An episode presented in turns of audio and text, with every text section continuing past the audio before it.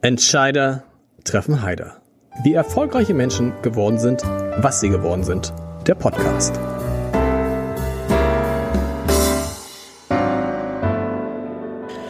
Herzlich willkommen. Mein Name ist Lars Heider und ich habe heute einen Mann zu Gast, der Sätze sagt wie diesen. Wenn du schnell gehen willst, geh allein. Wenn du weit gehen willst, dann geh gemeinsam. Für ihn ist Luxus ein Abbild gesellschaftlicher Fehlentwicklung, obwohl er sich diesen Luxus als ehemaliger Fußballprofi wahrscheinlich hätte leisten können. Für ein schnelles Auto hätte es auf jeden Fall gereicht, aber das interessiert ihn alles nicht. Mein Gast interessierte sich früh für etwas anderes und er erkannte ein großes weltweites Problem, das bis heute viele nicht ernst nehmen, relativ früh, denn es geht um den sicheren Zugang zu sauberen Trinkwasser. Genau darum kümmert sich die von ihm 2006 bereits gegründete Organisation Viva Con Aqua. Die kennt man in Hamburg natürlich und darüber hinaus, äh, äh, darüber hinaus natürlich. Und aus dieser Organisation ist inzwischen, das kann man glaube ich sagen, eine Viva Con Aqua Gruppe geworden mit verschiedenen Sozialunternehmen. Das neueste Projekt ist die Villa Viva in Hamburg im Münzviertel ein Hotel, würde man sagen, aber es ist vielleicht, man sagt, man könnte auch sagen, es ist ein Gasthaus, auf jeden Fall auch da ein interessantes Projekt mit mit einer interessanten Idee dahinter und mit interessanten Menschen.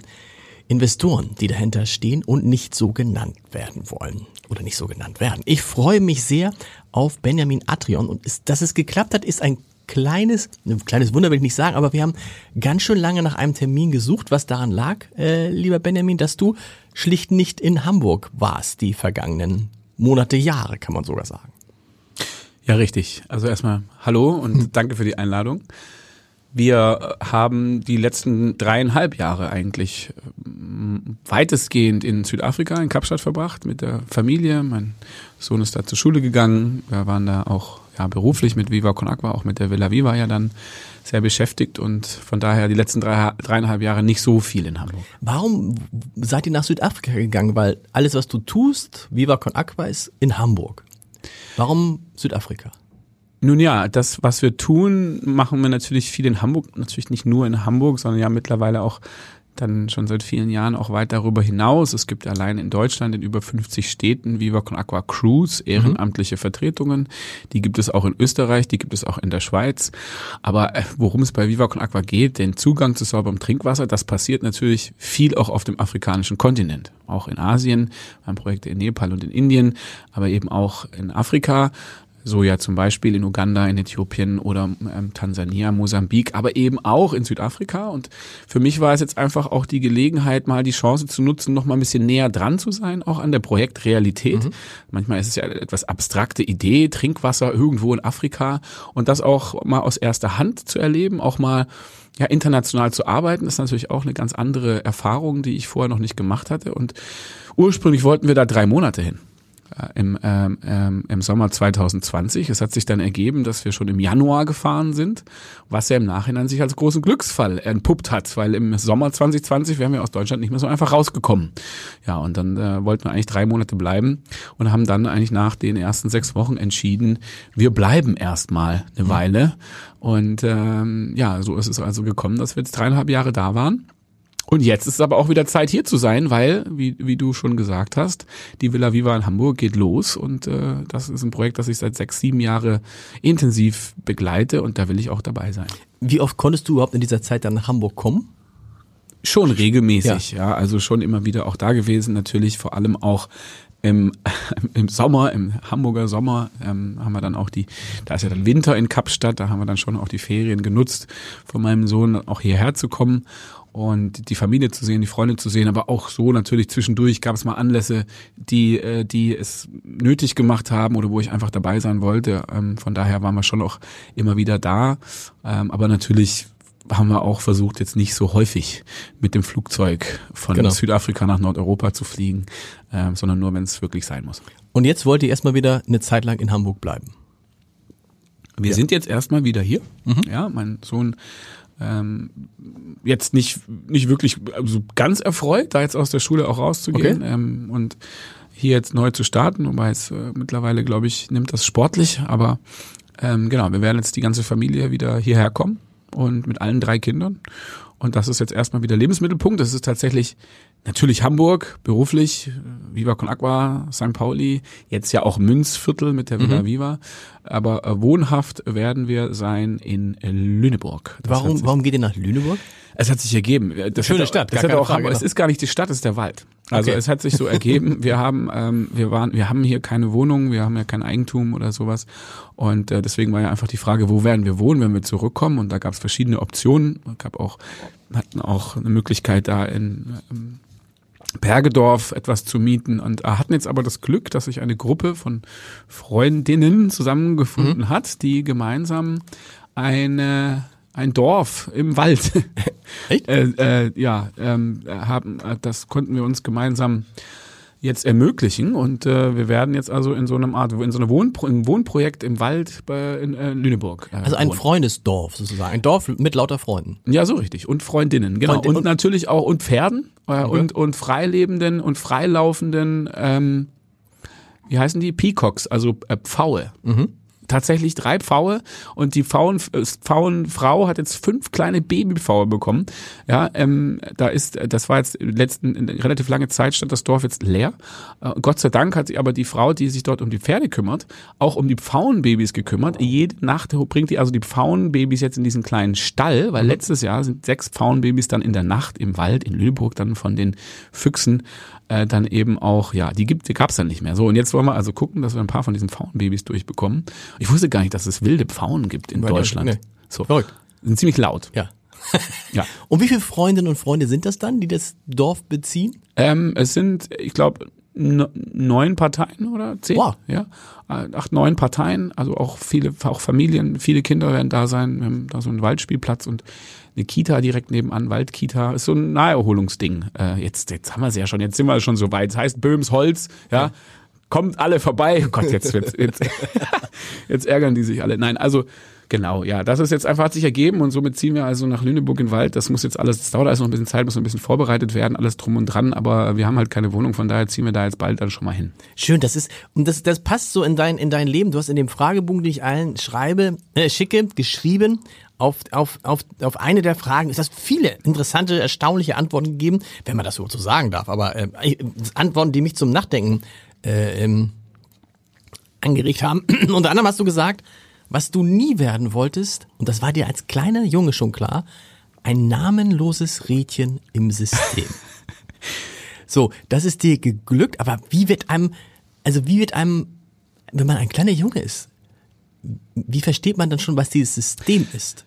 Ja, versteht man natürlich nicht. Und kleine Junge ist vielleicht auch, also ich, weiß nicht, ich denke so, ich, ich denke so, ich denke so an die Zeit, äh, dann elf, zwölf, dreizehn, so, ja, also nicht Okay. mehr ganz so kleiner Junge oder so, aber so in der Phase halt, ähm, wo, wo, wo meine ersten Musikplatten, die ich oder CDs damals ja hatte, die waren dann halt sowas wie Bad Religion oder so, ja, wo man dann die, da, haben wir dann, da gab's dann damals noch schön die die die die Bücher vorne mit allen Texten drinne konnte man und so, das war ja meine meine Englischschule waren Bad Religion Texte zum Beispiel. Und die sind natürlich gesellschaftskritisch, da sind natürlich werden Missstände auch schon angesprochen und das hat mich ja natürlich auch geprägt. So. Ähm, dann dann auch über die über Musik, glaube ich, ja, also auch auch natürlich dann Hip Hop oder so, ja, ähm, bin ich ja auch mit aufgewachsen, die Anfänge des deutschen Hip Hops auch. Und ähm, da das prägt einen ja einfach. Und das war immer auch einfach mein Gefühl, irgendwas ist noch nicht richtig so im Lot in der Welt der Erwachsenen, wenn man das so sagen will.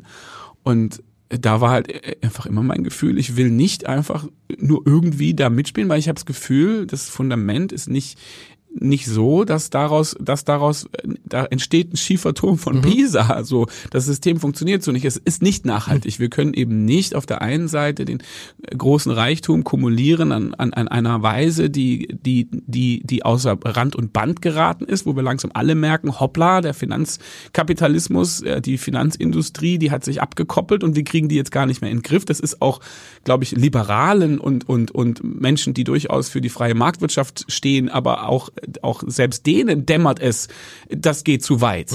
Und dass das nicht funktioniert, werden auf der anderen Seite der Welt oder an anderen Stellen Menschen auf der Straße leben und kein Wasser zu trinken haben. Das geht als Me- Gemeinschaft nicht langfristig gut. Und äh, ich glaube, das ist etwas, was wir alle äh, mehr und mehr jetzt auch selber verstehen. Und ähm, vielleicht war das etwas, was ich einfach früh auch schon gespürt habe. So und deswegen wollte ich da nicht einfach so mitmachen ohne und dann wäre ich lieber würde ich lieber ich wäre lieber ausgestiegen. Ich war immer so, ey, wenn entweder mache ich irgendwas selber, was eigenes, das war ja war keine klare Idee, aber es war immer so, bevor ich von neun bis nine to five in irgendeinem Büro sitze und für irgendetwas arbeite, hinter dem ich nicht stehen kann mhm. innerlich mit meinen mit meiner Idee, mit meinen Werten, äh, dann mache ich lieber nicht mit. Ja, und äh, mach eine Strandbar auf Jamaika oder so. Die letzte, die das in diesem Podcast gesagt hat, so einen ähnlichen Satz, dass sie sagt, ähm, ich lasse mich auf das System nicht ein, war Luisa Neubauer, die Klimaaktivistin, auf die Frage, warum sie nicht in die Politik geht. Sie da hat sie gesagt, wenn du in die Politik gehst und dich auf das System einlässt, dann frisst dich dieses System und ihr Ziel ist halt, das System zu ändern und nicht dem System neue Nahrung zu geben. Ist das so in etwa das, was du damals, was damals schon deine Idee war und was auch heute auch deine Idee ist, nicht zu versuchen, sich an dem System zu beteiligen, sondern jenseits des Systems sozusagen das System zu verändern, in gewisser Weise auch anzugreifen. Ich würde auch nicht, in die, ich habe auch nicht vor, in die Politik zu gehen bis jetzt. Ich glaube auch, dass es in der Politik schwer ist, nicht von ihr aufgefressen mhm. zu werden. Ähm, die, ich meine, wer hat das ja nicht, Joschka Fischer, äh, das Amt äh, übernimmt einen oder gab es auch diesen, äh, gibt es ein Zitat von ihm. Egal, ähm, ich bin aber auch nicht, also nicht, dass ich, dass ich jedem das Recht auch zuspreche für Widerstand, in welcher mhm. Form auch immer Leute das dann für sich für richtig halten, da möchte ich gar nicht so urteilen. Ja, also da gibt's dann jetzt ja verschiedene Formen von letzte Generation mhm. und das kann man alles diskutieren, ist in Ordnung. Ähm, und gleichzeitig war das nicht, ist das nicht immer so. Mein Gefühl ist, mein Leben ist zu kurz, um mich mit diesem Widerstand so aufzureiben. Mhm. Mein mhm. Gefühl ist, und vielleicht ist das schon ein Eingeständnis dafür oder vielleicht ist auch schon eine gewisse Resignation drin, einfach sich einzugestehen, wir werden den Kapitalismus nicht kurzfristig abschaffen können. Mhm. In dieser Lebenszeit wird es schwierig.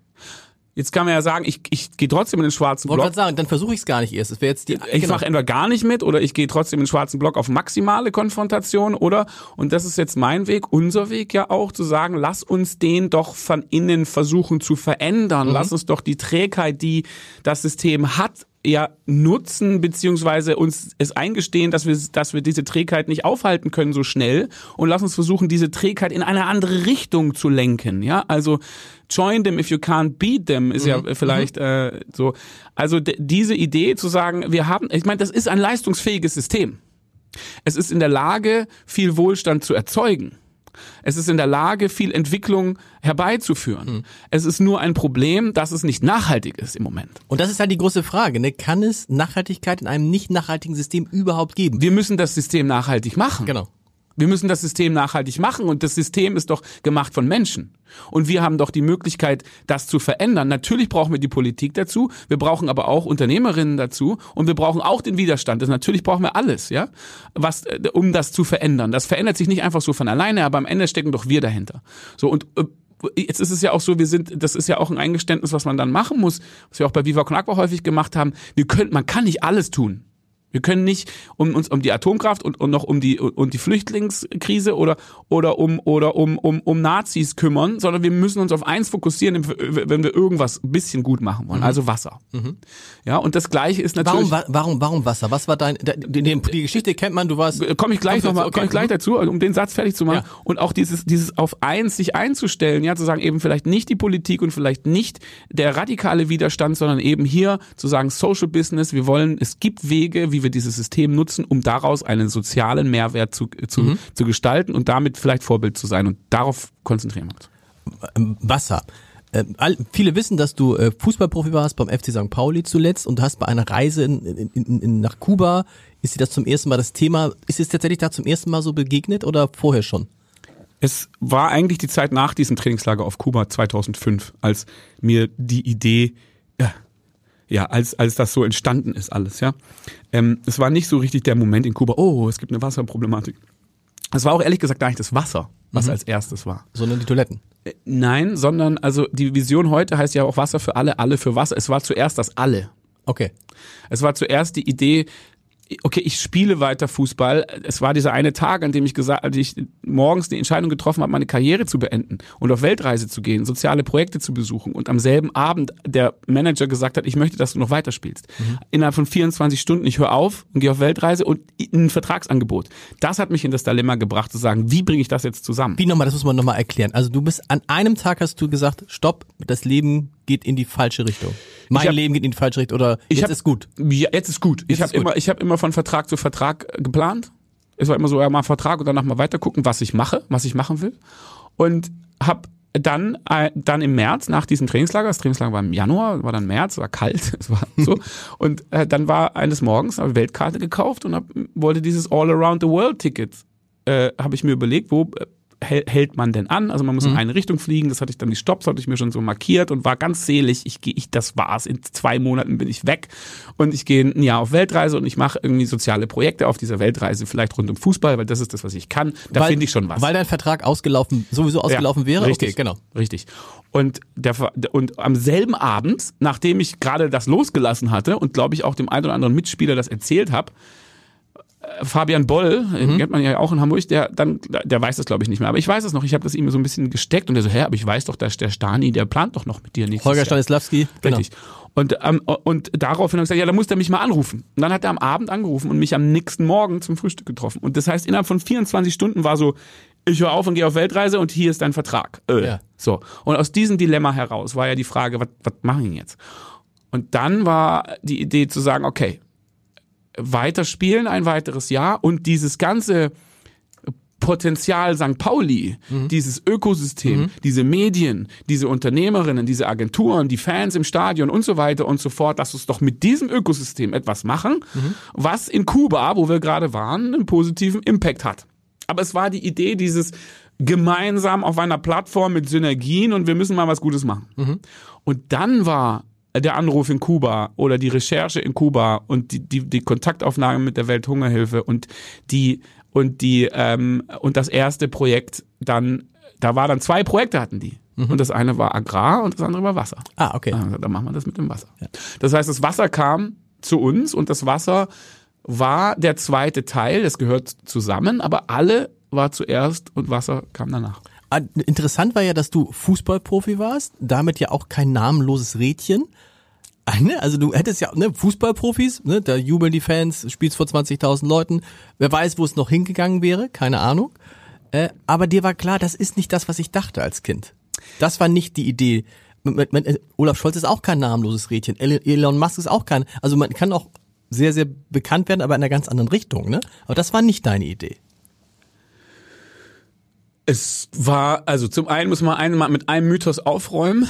Das, äh, also äh, in der Anmoderation hast du ja gesagt, ähm, für ein großes Auto hätte es gereicht. Ehrlich gesagt nicht wirklich. Okay. also nee. beim, FC St. Pauli, beim FC St. Pauli haben wir 3.800 Euro brutto verdient damals. Was? Vor Steuern. Ja, also okay. da gab's dann, da, es war damals, da, als ich da dann angekommen bin, war das dritte Liga. Und die äh, und das war nach der Retterkampagne. Verein war pleite. Stimmt, ja. ja okay. Da war keine Kohle zu holen. Da kann man nicht mit Blick vom Blick auf von heute auf vor, vor, vor 20 Jahren. Das ist Jahren nicht diese genau. Nummer. Die Geschichte geht. Die Geschichte ist nicht der Millionär Fußball hat danach irgendwie genau. wieder gemacht. Nein, ich hatte 18.000 Euro gespart für die Weltreise. Das war der, als ich, als ich an dem Moment Weltreise und mm, hatte ich 18.000 Euro, 18, 1,8 ja. auf dem Konto. Also nur, dass das einmal klargestellt ist hier, ich, da war nie der, der diese Fußballprofi-Nummer war nie mit diesem mit dieser Geldassoziation verbunden. Genau, viele, viele hätten ja doch gedacht, ja klar, der kann das jetzt ja, machen, ja. der hat ja aus, der, ja. der ne? nee, ja. okay, Nein, 18.000 wird knapp bis ans Ende des Lebens.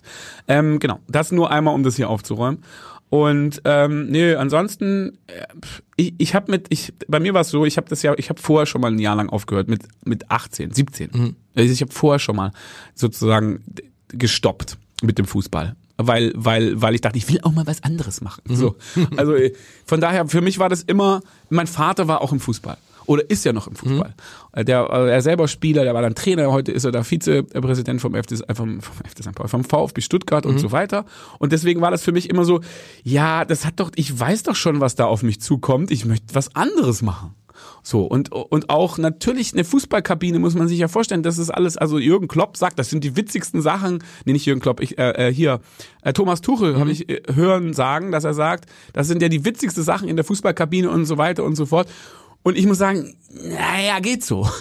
Aus meiner Perspektive. Ja, das ist lustig und klar, ja, äh, kurzweilig und alles drum und dran. Und gleichzeitig ist es auch eine sehr spezielle Sozialisation. Gerade wenn man mit 12, 13, 14, 15, 16, 17, 18 ja die ganze Zeit schon in diesem System ist. Ich war früh Nationalspieler, schon sehr, ich meine Karriere gefühlt, man hat mit 10 angefangen. Mhm. Und dann kann man sagen, hast du aber ganz schön früh aufgehört mit 25. Ja, aber wenn man darüber nachdenkt, dass gefühlt ich mit 10 schon angefangen habe, dann sind es trotzdem 15, 15 Jahre. Genau. Mhm. So. Mhm. Und von daher war das für mich halt immer so ein, so ein Ding, wo ich, ich war immer so ein bisschen auf dem Absprung und für mich, also äh, gefühlt und nicht so, ich will das machen so lange wie es geht, sondern es war so, ey, ich will das nur so lange machen, solange es mir taugt und dass ich danach noch genug Zeit habe, auch was anderes zu machen. Und was anderes ist aber immer was zu machen, was wirklich Sinn macht, was, was die Welt verändert, was die Welt verbessert.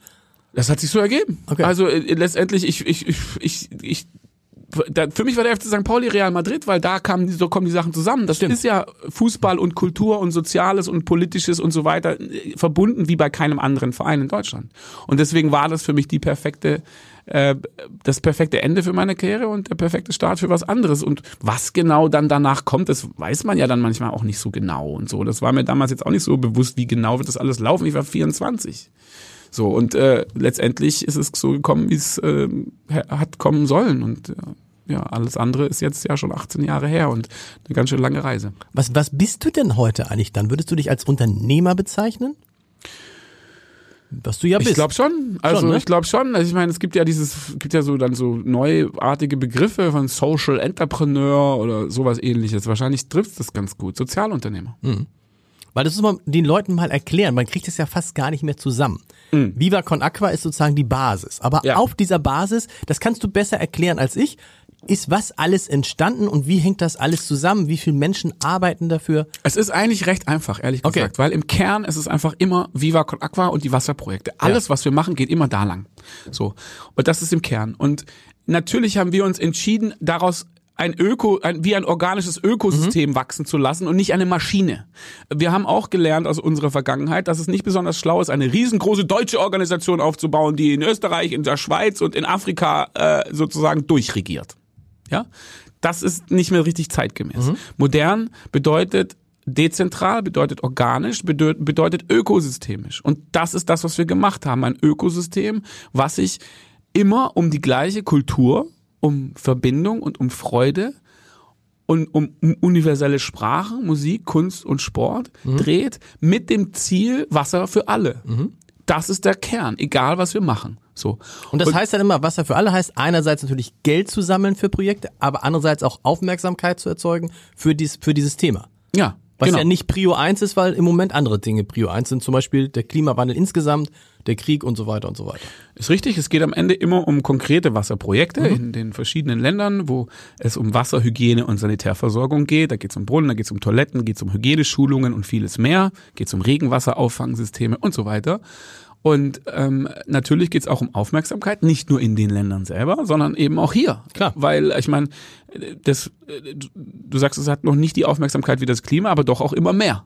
Äh, äh, Gerade, äh, ne, also je, je heißer es wird und wenn dann plötzlich das Thema Wasser in Deutschland eines ist. Wenn es also heißt, Leute, Achtung, wenn die ersten Gemeinden anfangen und sagen, bitte fangt jetzt schon mal an, nicht die Pools so voll zu machen oder fangt nicht mehr an, nicht mehr so viel die Rasen sprengen, dann denkt man so, stopp, wie kann das bei uns auch ein Thema werden? Die Bilder vom Rhein von, genau. vor, vor zwei Jahren oder es, letztes Jahr. Es reichen dieses Jahr, ich meine, guck dir die Rasenflächen in Hamburg an, die einfach gelb sind. Also stellen wir fest, es hat nicht nur mit irgendwem ganz weit weg zu tun, sondern mit uns selber. Von daher ja. geht es auch äh, darum, dass wir kapieren, was wir damit zu tun haben und was wir dafür tun können und beziehungsweise was wir auch um unser eigenes Interesse in Bezug auf Wasser zu sichern, dass wir uns darüber Gedanken machen sollten. Wir waren vor kurzem bei der UN-Wasserkonferenz im März in, in New York. Es war zum ersten Mal eine Konferenz auf UN-Level rund um das Thema Wasser seit 47 Jahren. Mhm. Die haben seit 47 Wahnsinn. Jahren zum ersten Mal wieder Wasser geredet. Man fragt sich, was, was haben die dazwischen gemacht?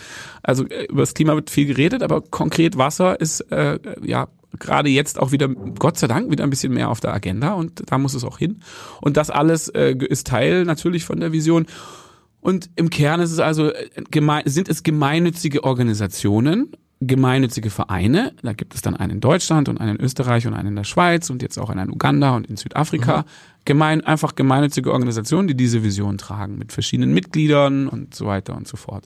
So und daneben sind dann eben noch andere Organisationen jetzt entstanden. Ähm, einfach auch gemeinnützige, andere gemeinnützige Organisationen. Da kennt man vielleicht die Millantor Gallery, die ja mhm. bald jetzt Mitte Juli wieder stattfindet. Mhm. Kommt vorbei, es wird super zum elften Mal die ist ja so groß geworden, dass man daraus halt dann eine gemeinnützige GmbH gemacht mhm. hat, einfach nur damit es dann eine eigene Organisation hat. Wenn das Ding abfackelt, wäre doof, wenn der Verein davon so, dann macht man da eine gemeinnützige Organisation, GmbH draus. Aber auch Goldeimer kennt man vielleicht, mhm. das Klopapier kann man bei Butni kaufen, äh, die Komposttoiletten und alles, was die da machen, auch noch eine gemeinnützige GmbH. Das sind auch also voll gemeinnützige Organisationen, aber eben außerhalb von dem Verein. Und natürlich kennt man, man kennt das Mineralwasser. Kennt man das Mineralwasser seit 2010. Das ist das erste Social Business ja. gewesen. Äh, und ja, jetzt natürlich auch dann die Villa Viva, so, die, dort ist es also, das sind, das sind Wirtschaftseinheiten, das sind GmbHs. Der Unterschied ist aber, die Mehrheit von diesen GmbHs sind in Händen von den gemeinnützigen Organisationen. Das heißt, letztendlich ist das der, der, der, der Trick ist, da gibt es äh, GmbHs, die erwirtschaften einen Umsatz und hoffentlich einen Gewinn, aber dieser Gewinn ist dann quasi, geht dann äh, an hm. Viva Con Aqua und macht euch unabhängiger von Spenden. Ehrlich gesagt macht es nicht unabhängig von Spenden, weil die Spenden sind mit Abstand die größte Einnahmequelle. Unabhängiger. Unabhängiger. Ja, ich genau. finde, das muss man nur immer wieder sagen, Absolut, weil die Leute genau. denken, jetzt bauen die da ein Hochhaus, jetzt haben die doch das Wasser und so fort. Das hat, das ist von dem, was wir an weiterleiten in unsere Wasserprojekte, ist es noch immer ein ganz geringer Teil. Sag mal, das, Anteil der Spenden von all dem, was ihr, wie viel? Äh, das sind ungefähr, sagen wir mal, im Moment 80 Prozent? Ja, und sogar, ich glaube sogar weniger, ehrlich gesagt. Okay. Wenn man alles anguckt, was Viva Con Aqua insgesamt generiert, dann sind es, äh, Moment, ich würde sagen, eher bei 10 oder vielleicht die, Richtung 15 Prozent. 10, äh, die Spenden, welchen Anteil machen die Spenden Nein, aus? 85. Das meinte ich, 80, 80 ja, ja, 85 ja, ja, natürlich, Spenden, genau. absolut größter Anteil, also Spenden, Mitgliedsbeiträge, Fördermitglieder, auch Partnerschaften genau. mit Unternehmen oder, oder, oder, also alle Aktionen, die wir machen. Äh, jetzt gerade komme ich von der Schule, Kaiser Friedrich Ufer, mhm. Spendenläufe und alles drum, all die Aktivitäten der genau. Ehrenamtlichen, das ist der absolut große Teil. Und wenn Leute denken, oh, jetzt ist das, machen die so viel Social Business und genau. so weiter, steckt doch die Spenden in, der, in, in, in dem Hochhaus. Das ist Quatsch. Ja. Das stimmt einfach nicht. Es ist falsch. Wir haben dort eine, eine Shareholder-Gang von Jan, Jan Delay bis zu den Braunbrüdern, von Mitra Kassai bis Tim Melzer, von Bela B. bis äh, Max Kruse. Deren, so. Also die haben Geld gegeben? Ja. Die haben Geld gegeben? Richtig. Und kriegen aber nichts zurück? Oder die, die kriegen, die haben, die haben alles Geld gegeben, was wir brauchen. Ja. Natürlich gibt's noch eine Bank, die die Finanzierung genau. macht, aber die haben alles an Eigenkapital gebracht, okay. nämlich 5,5 Millionen ja. Euro. Das kann man auch überall ganz transparent mhm. nachlesen. Das haben die reingegeben. Also alles, was wir brauchen. Und haben aber nur ein Drittel von dem Kuchen die haben nur 33 Prozent. Mhm. Und die können diese 33 Prozent auch frühestens in 18 Jahren verkaufen. Das okay. ist ein Generationenvertrag für viele von denen. Und kriegen und aber sie kriegen auch, kriegen auch Ausschüttung? Kriegen 33 Prozent der Ausschüttung. Okay. So.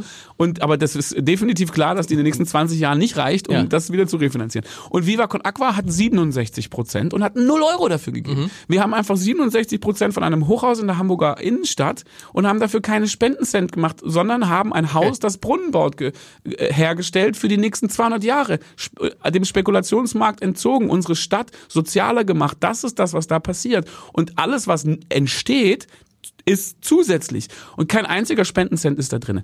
Aber bis da was entsteht und wie viel da entsteht und so weiter, hat noch überhaupt nicht das Potenzial, die Spenden in irgendeiner Weise okay, wirklich zu ersetzen. Genau. Es ist nur ergänzend, mhm. zusätzlich. Trotzdem ist aus diesem, äh, aus diesem Kosmos so eine Art Unternehmensgruppe, eine Unternehmensgruppe, eine Gruppe geworden. Wie viele Leute arbeiten jetzt für Viva Con Aqua?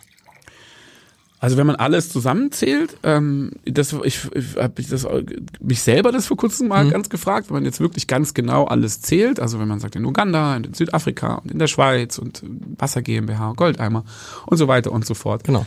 Ähm, naja, dann sind es jetzt ja schon, also mit der Villa, Villa Viva spätestens wird es dann ja deutlich über 100. Wahnsinn. Oder? Ja. ja. Das ist und, und, und, und deine Rolle da ist jetzt gerade aktuell was? Du bist der Geschäftsführer von der Villa Viva. Ja, also ich bin der, der, Geschäftsführer der Villa Viva Holding in ja. dem Moment, genau. Das ist sozusagen die die, die Organisation, wo Viva Con Aqua die 67 Prozent hat und die Shareholder Gang und mit der Holding haben wir dann, gibt's ja noch das Haus, da mhm. haben wir 100 Prozent und auf der anderen Seite haben wir 60 Prozent beim Gasthaus. Da ist dann ja noch mit Heimathafen mein toller Partner dabei. Beim Gasthaus ist der Jens Roka, der weiß, wie man ein Hotel genau. führt, der Geschäftsführer, da wäre ich der Falsche. Aber genau, ich bin bei der Holding, also die, die also mal der Vermittler zwischen dem Villa Viva Ding und dem Viva Con Aqua Ding. Da bin ich Geschäftsführer und ich bin Vorstands Vorsitzender theoretisch, ja, ähm, bei der Viva Con Aqua Stiftung. Und davon lebst du dann auch. Das ist das, wovon du lebst. Also du, kriegst ein ganz normales Gehalt als ja, Geschäftsführer. Richtig. Ich habe ein Gehalt als Geschäftsführer, transparent, da gibt's ja Gehaltsmodell, da, da, da ist ja bei uns, ich habe mal in der Schweiz mal miterlebt, wo die dann, da machen die immer die Petitionen und Ja. so, ne? da haben die mal gesagt, wer ist dafür, dass wir das limitieren, also Verhältnis zwischen Einstiegsgehalt und CEO 1 zu 12. Mhm. Haben die natürlich abgeschmettert, kommt nicht in Frage, ist viel zu ein kleines Verhältnis, weil die Schweizer kennen das eher bei 1 zu 200, ja, Ja. also. Und bei uns ist es so 1 zu zweieinhalb oder 1 zu 3 max. Das heißt, äh, das, was du verdienst oder deine Geschäftsführung bei Viva Con Aqua, darf maximal dreimal so hoch sein wie das, was der einfachste, Genau. Wenn man so will, So, der, der, der, der, der mit dem Ein- das Einstiegsgehalt, genau, darf maximal, und ehrlich gesagt, drei ist, glaube ich, zu hoch. Es sind, glaube ich, 2, Komma irgendwas Ja. im Moment oder so. Also jetzt nagel mich nicht fest, da sind dann die, die Gehaltsmodellentwicklerinnen noch besser im Thema als ich. Aber ja, das ist, das ist das Ding. Man, der, der, so, das ist transparent, das kann man nachvollziehen, jeder kann das sehen. Wenn der, also wenn man das sehen will, kriegt man das zugeschickt. So. Und genau das ist der Fall. In keinem von diesen Unternehmen habe ich ein einziges Prozent.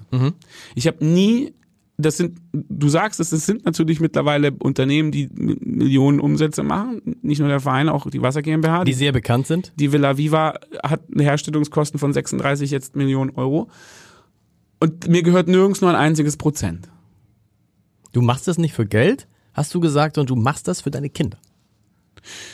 Ich mache das einfach für die, für auch für die Kinder. Ich mache das einfach, es macht auch was Spaß macht. Ich mache es auch für mich. So. Ähm, Aber du machst es ja nicht, das ist ja interessant. Viele Unternehmer würden, machen es natürlich auch, um reich zu werden. Um, also Ja, wie, dann? wie, wie viele Unternehmer habe ich hier sitzen? Ja, okay. ja sehr gut. Und wie viele Unternehmer habe ich hier sitzen, die dann über die Exit-Strategie sprechen? Ja, natürlich. So. Exit-Strategie gibt's bei uns nicht. Ich habe rechts und links Leute, äh, natürlich, die ich kenne, Unternehmerinnen, Freunde und so weiter und so fort, die nach uns gegründet haben Ja. und vor uns schon lange wieder verkauft haben und ausgesorgt haben. Ja. Natürlich denkt man dann mal so zwischendurch so, ah, okay, das, äh, das geht bei mir so nicht. Natürlich hat man dann, muss man äh, letztendlich damit auch umgehen, dass wenn jetzt nehmen wir mal die Gesellschafter der Villa Viva Holding, wenn die morgen sagen, der Adrian hat den Verstand verloren, dann wir stellen den frei, mich arbeitslos. Das ist jetzt erstmal hoffentlich nicht ein Szenario, was Mhm. Unmittelbar bevorsteht. Sehr unwahrscheinlich. So, oder? aber die Frage ist ja auch, was ist wenn, wie alt werde ich? Vielleicht werde ich 80 oder 90. Ho- Toi, toi, toi. Also es geht ja schon auch um Lebensversicherung, um Absicherung im, im Lebensabend. Es geht um meine Familie, ich habe drei Kinder und so weiter und so fort. Da sind schon auch natürlich finanzielle Fragen damit verbunden äh, und äh, so weiter. Und äh, das, äh, ich will mich hier überhaupt nicht beschweren oder irgendwie jammern oder so, ne, weil die, ich, mir ist sehr bewusst, was für ein wahnsinnig privilegiertes Leben ich führe.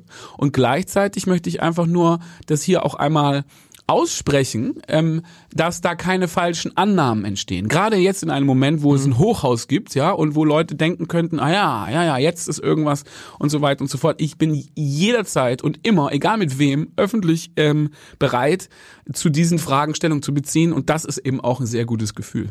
Und du hast eben ein schönes, einen schönen Satz, äh, zwei Worte gesagt, äh, als ich sagte, viele versuchen als Unternehmer reich zu werden und dann. Das stimmt. Was ist und dann? Dann bist du reich. Naja, und dann, ich glaube, ich habe ja auch viele Menschen, die sehr reich sind, kennengelernt. Und ähm, das hat natürlich seine Vorzüge. Und das hat aber auch seine Probleme.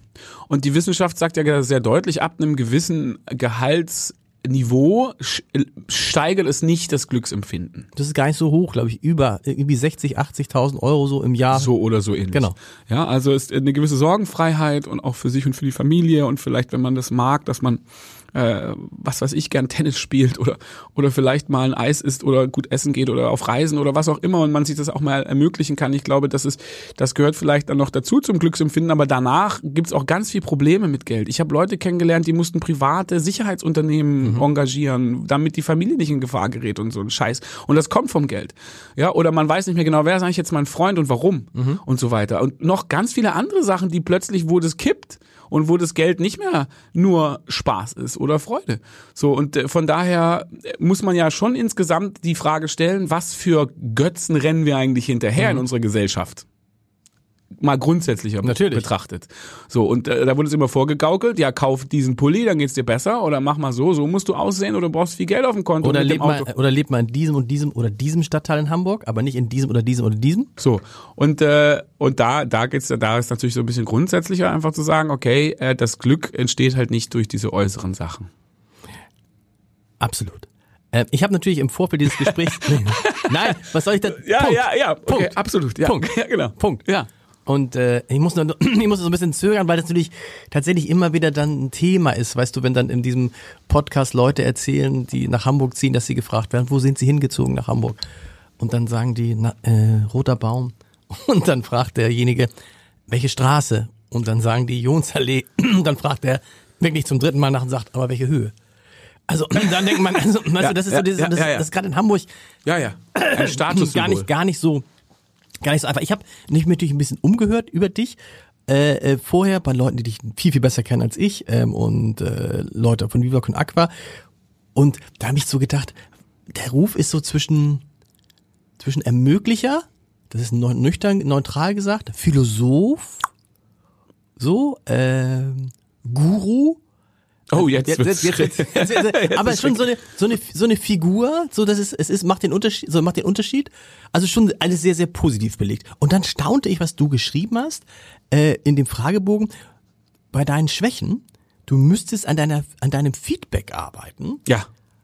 ohne Provokation und Übergriffigkeiten, die müsstest du irgendwie abstellen. Das würde mich interessieren. Was, was ist? Also gibt es da noch, weil was ich so gehört habe, der Benjamin Adrian ist so derjenige, der die Leute, so ein unglaublicher Motivator, der die Leute mitnimmt, der immer schon den nächsten, äh, nächsten Schritt ist also schon so eine, so eine, so eine Figur, ohne die das Ganze nicht funktionieren würde. Deshalb, glaube ich, musst du dir da aktuell keine Sorgen machen. Aber dann kam das. Was, was ist das? Mir ist einfach aktuell auch ähm, dem, dem der Tatsache geschuldet, dass wir auch ähm, uns um, um beschäftigt haben mit, mit diesem ganzen Thema gewaltfreie Kommunikation, Okay. äh, Clear the Air und so weiter und so fort. Und ich da einfach zum einen äh, in den, in den, ja, da spiegelt man sich ja auch gegenseitig, da gibt man sich echtes und ehrliches Feedback und so weiter und so fort. Und ich da einfach äh, das auch mitbekommen habe, zu sagen, ey, ab, ab und zu, was weiß ich, schreib doch mal bei den e bei deinen E-Mails dann eine, eine, eine Anrede und so weiter und nicht einfach nur eine, eine, ich bin dann manchmal ich habe dann viele E-Mails dann mache ich so, so ganz schnell und Ja. dann kommt es manchmal so rüber als hätte ich dann lasse ich die Höflichkeitsformen Also weg lieb- und dann liebe es Anna, genau. so und zum einen oder es ist schon auch so naja und der Punkt das weiß ich bei mir schon wenn die wenn mir Leute sehr nahe sind und das geht vor allem für die die mir sehr nahe sind Mhm. dann bin ich sehr daran interessiert an deren Entwicklung dann fordere ich das vielleicht auch ein bisschen ein, wenn jemand richtig eng mit mir zusammenarbeiten will, da bin ich natürlich auch Sportler. Ja, da muss da ich habe dann schon auch Bock gut zu sein und zu performen im Team. Ja, also und wenn jemand also eng mit mir zusammenarbeitet, dann dann verlange ich auch etwas oft so, ne? Und will auch, dass die Person wächst oder sich entwickelt, wir uns gemeinsam entwickeln. Und äh, um das zu machen, gibt's ja verschiedene, oder vielleicht auch um jemanden anzutreiben oder vielleicht auch mal über eine gewisse Entwicklungsschwelle hinweg zu begleiten, gibt's ja verschiedene Möglichkeiten. Und, und wenn man da dann aber zu, in Anführungszeichen, ohne Mitgefühl oder provokativ jemanden einfach darunter schubst, dann ist er ja trotzdem nicht selber gesprungen. So, ist jetzt die Frage, ist es jetzt cool, dass er Hauptsache er ist da unten, ja, äh, beim, beim Bungee Jumping äh, oder hätte man ihn da jetzt eigentlich lieber nicht, soll er lieber oben stehen bleiben, dann schuckt man jetzt lieber nicht, weil das ist jetzt ja seine Entscheidung. Zum Beispiel, ja, also so dieses, wie geht man mit diesen Entwicklungsschwellen um und ist man da und wie, was für ein Mitgefühl ist da noch mit dabei und wie sehr überlässt man das dann doch der Person oder wie sehr ist man auch so ein bisschen übergriffig im Sinne von, ich schuck dich da jetzt runter. Am Ende geht's auch bei euch, Gemeinnützigkeit hin oder her, hehres Ziel hin oder her, dann um Leistung. Ja, auch. Der Mitarbeiterinnen Also ich meine, Mitarbeiter. ja auch. Also ich meine, ja beides. Äh, ähm, Wir haben an einem, es gibt so verschiedene Dokumente, wo wir versuchen, die, die, die Kultur von Viva Con Aqua zu beschreiben. Mhm. Das ist ja, da kann man nicht so einen Finger drauf machen wie der Mond, da kann man hinzeigen, aber der Finger ist nicht der Mond, sondern der Mond ist da oben. Und da gibt's verschiedene Finger, die da hinzeigen und in einem Dokument steht der Playful Performer. Ja, also die Kombination aus beidem. Performance heißt ja nicht, dass ich Burnout mache, sondern Performance auf einem Fußballplatz stellt eine erfolgreiche Fußballmannschaft vor. Das ist der größte Freude, wenn wahnsinniger Genau, Flow entsteht und alle gemeinsam genau dort sind, wo sie jetzt sein sollen und das, und das Ganze wächst über sich hinaus. Das ist natürlich große Freude. Also nicht das Performance im Sinne von Druck, Strukturen, Burnout und ich muss jetzt oder ich mache irgendwas, wenn ich keinen Bock habe, sondern das, was mir Freude bereitet und was ich was mich aber auch an meine Leistungsgrenze, wo ich auch gefordert bin, da entsteht ja auch Flow. Also dieses, diese Flow-Theorie sagt ja sehr deutlich, äh, die, das, die Fähigkeit und die Herausforderung. Das muss zusammenkommen. Wenn ich unterfordert bin, dann habe ich Bore-out. Wenn ich überfordert bin, habe ich Burnout. Mhm. Ich habe in dieser, in diesem Flow-Kanal, wo eben meine Fähigkeiten auch gefragt sind, weil die Herausforderung genau richtig ist für mich. Da entsteht Flow und das wollen wir herstellen. Ist es, wie schwierig ist es, so eine Organisation zu führen, die ja auf die klassischen Mechanismen nicht zurückgreifen kann, was ich sehr sympathisch finde, aber ne, also der Chef, der schreit, der, ne, das, so der der Chef, der Menschen nicht ernst nimmt, der Menschen nicht machen lässt, der jedem Menschen vorschreibt, was er zu tun hat, funktioniert alles gar nicht. Geht gar nicht. Es geht nur, es, der Trick ist, du musst eigentlich von Anfang an die Leute finden, die da reinpassen. Das ist eine spezielle Kultur, finde ich. Ich habe ja viel mit Viva Aqua zu tun gehabt und staunte, wie über die Jahre in den Kontakten äh, das Selbstbewusstsein bei diesen Menschen. Also das fand ich schon, ich habe selten, glaube ich, so hoffentlich nicht zu groß. Wird. Nein, ich habe aber ich habe aber selten so selbstbewusste und von sich sel von sich selber überzeugte, es klingt so negativ, meine ich aber gar nicht negativ, Vertreter eines Unternehmens erlebt wie von Viva Con Aqua. Da könnten sich viele Firmen was von abschneiden, so. Und das ist gut zu hören. Aber trotzdem heißt es mit anderen Worten, ähm, da, eure wichtigste Sache ist halt, die richtigen Leute zu finden. Wenn, wenn sie erstmal da sind, kannst du sie, wie gesagt, mit den normalen Mechanismen nicht verändern, nicht führen und sonst was. Richtig? Richtig. Es, ähm, man muss, ich finde, man muss, das Gute bei uns ist ja, wir haben eine Unternehmensziel, eine Vision und so weiter.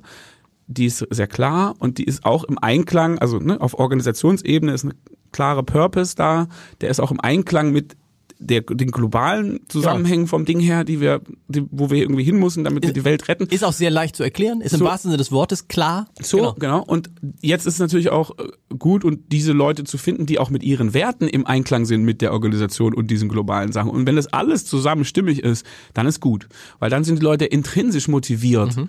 das Beste, was sie können, dafür zu machen. Mhm. Und das ist übrigens auch ökonomisch besser. Ja, also Klar. es gibt die sogenannte, äh, die, die sogenannte, wir sind jetzt ein Business-Podcast, mhm. es gibt die sogenannte Principal-Agent-Theorie. Ja, also die, wo diese Transaktionskosten da drin stecken, Leute zu kontrollieren, Systeme zu bauen, um sie zu überprüfen, davon auszugehen, dass meine Mitarbeiterinnen opportunistisch handeln und ihre, ihren Informationsvorsprung zu ihrem Vorteil nutzen, gegen das Vorteil des Unternehmens. Und wenn ich das aber kontrolliere und überprüfe, dann kann ich das ausschalten. Genau. Das kostet aber Geld. Ja. Das heißt, es ist also ökonomisch deutlich sinnvoller, das gar nicht alles machen zu müssen, sondern einfach dafür zu, sicherzustellen, dass ich die richtigen Leute zusammenbringe, die freiwillig intrinsisch motiviert das Beste tun im Sinne der Vision und der Kultur. Und die das vielleicht auch machen würden, rein theoretisch, wenn sie dafür kein Geld bekämen wenn die kein Geld brauchen würden, dann würden die das auch ohne Geld genau, machen unter Umständen, ist, genau. weil sonst ist es denn langweilig. Ist ein schöner Nebeneffekt dann im Zweifel, also in, der, in der Idealform. Da musst du natürlich aufpassen, dass dass dann die Leute auch nicht sich selber ausbeuten. Genau. Das also ist ja eher dann andersrum. Manchmal, ich habe häufig Situationen, wo ich sage so, ey, gestern Abend habe ich jemanden angerufen, ich sage, ich nenne es keinen Namen, so, aber habe ich gesagt, ey, es ist geh doch mal nicht ran, weißt du so? Warum gehst du jetzt noch ran? Ja. So, ja, ich rufe dann halt auch an, so, das vielleicht bin ich dann selber ja, ja. apropos Selbstausbeutung, will ich ja selber, ja. Ich selber in die Nase fassen. Ähm, und aber die Leute manchmal muss man eher bremsen. Genau. Um langfristig gesund in dem Ganzen zu sein. Ja, und äh, das braucht klare, das brauchen klare, das, diese Purpose, Kultur und Visionssachen müssen einfach sehr klar sein. Und das ist eigentlich viel mehr meine Aufgabe, als Leute zu kontrollieren, ist eher immer wieder das zu verdichten, das auch hervorzuheben, das auch zu wiederholen und aber sie auch aber sie auch machen zu lassen, ne? Oder? Natürlich. Natürlich, also, du, es braucht gewisse, es braucht eine, eine Klarheit und gewissen Rahmen. Es ist Wasser zum Beispiel, ja, ja. es ist nicht das oder das das ist sehr strikt. Ja, da sind wir ja sehr genau. konsequent und auf dieser Basis dann diese Freiheit ermöglichen. Ich meine, man muss es sich ja vorstellen, das sind Leute, Ehrenamtliche, sagen wir mal auf der ganzen Welt in Anführungszeichen, ja, oder international. Ja. Die kann man ja nicht, die machen das alle freiwillig. Genau. Die, die kannst du nicht kontrollieren. Nicht genau. Das wäre wir müssen zwei Sachen noch zum, wir kommen leider schon zum Schluss, was ganz Schlimmes. Aber wir müssen zwei Sachen nochmal äh, klären, auf jeden Fall. Die eine ist mit den Spenden, das haben wir vorhin gesagt, 85 Prozent machen die Spenden aus. Wie ist es dieses Jahr? Viele gemeinnützige Organisationen sagen, die Inflation führt natürlich dazu, dass die Leute gucken, was passiert mit dem Geld, wo gebe ich Geld aus. Und dass du nickst auch schon, das schlägt sich tatsächlich auch auf das Spendenaufkommen und die Spendenbereitschaft nieder schon? Ja, wir können das spüren. Wir haben das Glück gehabt, dass auch der Verein jedes Jahr nochmal besser war als im Vorjahr. Wir hatten selbst in diesem Corona-Jahr ersten Corona-Jahr dann, als es so richtig reingeknallt ist und gar nichts mehr stattgefunden hat, was Viva Con Aqua ausmacht, Mhm. nur drei Prozent Einbuße am Ende zum Vorjahr. Das heißt, wir sind bislang da gut durchgekommen, aber wir, weil es ja so viele verschiedene auch natürlich Aktivitäten gibt, aber gerade im reinen Spenden Mhm. wo es nur um Spenden geht, da merken wir schon auch einen Rückgang. Ähm, und das hat zum einen zu tun, dass wir immer noch nicht so richtig gut sind in der klassischen Spenderzielgruppe, Mhm. weil andere Organisationen wie die Welthungerhilfe zum Beispiel, die haben da immer weiter Anstiege, egal Corona und so, weiß es nicht genau mit Inflation dieses Mhm. Jahr, aber ähm, das ist halt die Spendenzielgruppe 60 plus. Da sind wir jetzt noch nicht so richtig viel vertreten. Mhm. Ja, also das heißt, wir haben generell die Herausforderung, dieses klassische Spendending, da sind wir noch nicht so richtig mit, mit Viva Con Aqua so Ah, angekommen. okay. Ja, Ja, genau. also die Ja, Spenderzielgruppe auch auf- beginnt ab auf- 60. auf anderen Kanälen unterwegs seid. Ihr erreicht vor allen Dingen, ihr seid eine extrem junge Marke, ihr erreicht vor allen Dingen junge Leute, aber die Kohle haben natürlich die über 60. Da Natürlich. bist du hier am richtigen Platz auch so ein bisschen. 70, genau. 75 Prozent der Spenden in Deutschland kommen Okay. ja bei den Menschen ab 60. So, und da, da sind wir nicht so richtig viel unterwegs. Und äh, deswegen da, aber gerade in Hamburg auch, äh, sind wir dann, also davon, die größte Spende, die wir jeweils bekommen haben, war ein Hamburger Handelsmann, der gestorben ist. Ja. Das darf, muss man auch nicht vergessen. Also das, die, die Der euch wie viel hinterlassen hat? sieben Millionen Euro über den Zeitraum von zehn Jahren. krass. Ja. Und, äh, und das heißt auch äh, da Mit welcher, gab es da vorher schon den Kontakt dazu oder kam es für ist euch, recht spontan. Kam, recht, kam recht völlig spontan. überraschend? Oder, recht spontan, auch so wie immer so Verbindungen, Freundschaften, äh, Connections aber noch so. schon zu seinen Lebzeiten, hat er das euch schon angekündigt? Oder? Wir, ich habe ihn noch einmal getroffen, bevor er gestorben ist. Und da hat er gesagt, ich möchte euch das, ich habe keine Kinder, ich habe Dings oder. Er hat Kinder. Achso, aber Ja, trotzdem. Die Kinder haben das Projekt danach weitergeführt. Seine, seine Frau und auch seine Witwe und auch seine Kinder haben das Projekt danach weitergeführt. Die haben den, den, den, das Bohrgerät, das, das Bemalen des Mhm. Bohrgeräts, das ist ein gro- großes Bohrgerät für Äthiopien gewesen. Das ist das bunteste Bohrgerät, was es in Äthiopien gibt, glaube ich. Das wurde angemalt, das ist nach Äthiopien gekommen. Das hat da, noch heute bohrt es Brunnen und die, und die, und die Familie hat es danach begleitet und äh, letztendlich Wahnsinn. wächst und lebt die Idee in diesem Bohrgerät und in diesem Brunnen weiter. Da steckt dann ja auch eine Chance drin, denn tatsächlich jetzt in den nächsten 10, 20 Jahren viele, viele Menschen viel Geld zu vererben haben und da muss man halt nur, die müssen halt nur wissen, wenn sie zum Beispiel sagen, meine Kinder haben vielleicht genug oder die sollen gar nicht so viel kriegen, an wen geben sie es? Es ist halt auch diese Aufmerksamkeitsindustrie, die es uns nicht einfach macht, weil wenn man sagt äh, Katastrophen jetzt, ja, und alle springen auf die Katastrophen, Klar. dann alle spenden auf die äh, Genau. aktuelle Katastrophe. Und das machen wir nicht. Ja. Wir sagen halt eher, langfristige Projekte, nachhaltige Projekte, wo wir was aufbauen können. Wir- können auch in den Krisenregionen, da sind wir nicht so stark vertreten. Das ist manchmal auch einfach kurzfristige Nothilfe. Das machen wir nicht eigentlich, haben wir immer Euer gesagt. Ziel ist ja eher Katastrophen zu verhindern, Ja, bevor sie eher die, entstehen. genau, eher die nachhaltige Entwicklung. Und das ist so. Und aber immer mehr jetzt bei immer mehr Katastrophen fließt immer mehr Geld in Katastrophenhilfe. So und, und, und so weiter. Und da sind wir nicht so dabei. Und auch dieses laute Polarisieren, wo wir sagen, Moment mal, wir wollen eigentlich nicht so viel polarisieren. Wir wollen ja eher Menschen miteinander verbinden und nicht die Gesellschaft spalten. Aber natürlich gerade auf den aktuellen in der Medienlandschaft, Social Media, aber durchaus auch darüber hinaus, ist natürlich viel Aufmerksamkeit auch in der Polarisierung zwischen rechts und links, in der Klar. Polarisierung zwischen in all den Themen, ja. Da werden die Talkshows gemacht und das ist natürlich etwas, wo wir sagen, da sind wir ja eigentlich von unserem Stil her und von der, von der, von unserer Kultur her anders. Und dadurch kann es natürlich passieren, dass Leute uns dann nicht so, in dem Moment, man da nicht so in der, im Fokus steht. Aber tr- trotzdem werden wir uns da nicht verändern, sondern bleiben bei sagen, es uns. wäre wär ja unglaubwürdig, ne? so Ja. ein bisschen, es so ein bisschen dieser Olaf Scholz-Moment, wenn Olaf Scholz plötzlich irgendwie reden würde wie Markus Söder, würde man glauben, Entschuldigung, das ist mache ich alles schon gut, aber das ist bisher nicht mehr du. So, und äh, deswegen wollen wir da nach wie vor ähm, so bleiben, wie wir sind. Und natürlich entwickelt sich auch immer alles weiter und gleichzeitig auch das eben anbieten, ja, zu sagen, hey, wir sind halt äh, für die Menschen, die freudvolle Verbindung und Miteinander für, einen, für eine gute Sache, für das saubere Trinkwasser schätzen und langfristige Beziehungen schätzen. Äh, und äh, da gibt's immer noch ganz, ganz viele und genug davon. Und jeder, der fühlt, das ist das Richtige für mich, da werde ich mich damit mit dabei sein. Da freuen wir uns auch über jede Unterstützung. Vielen Dank. Danke auch.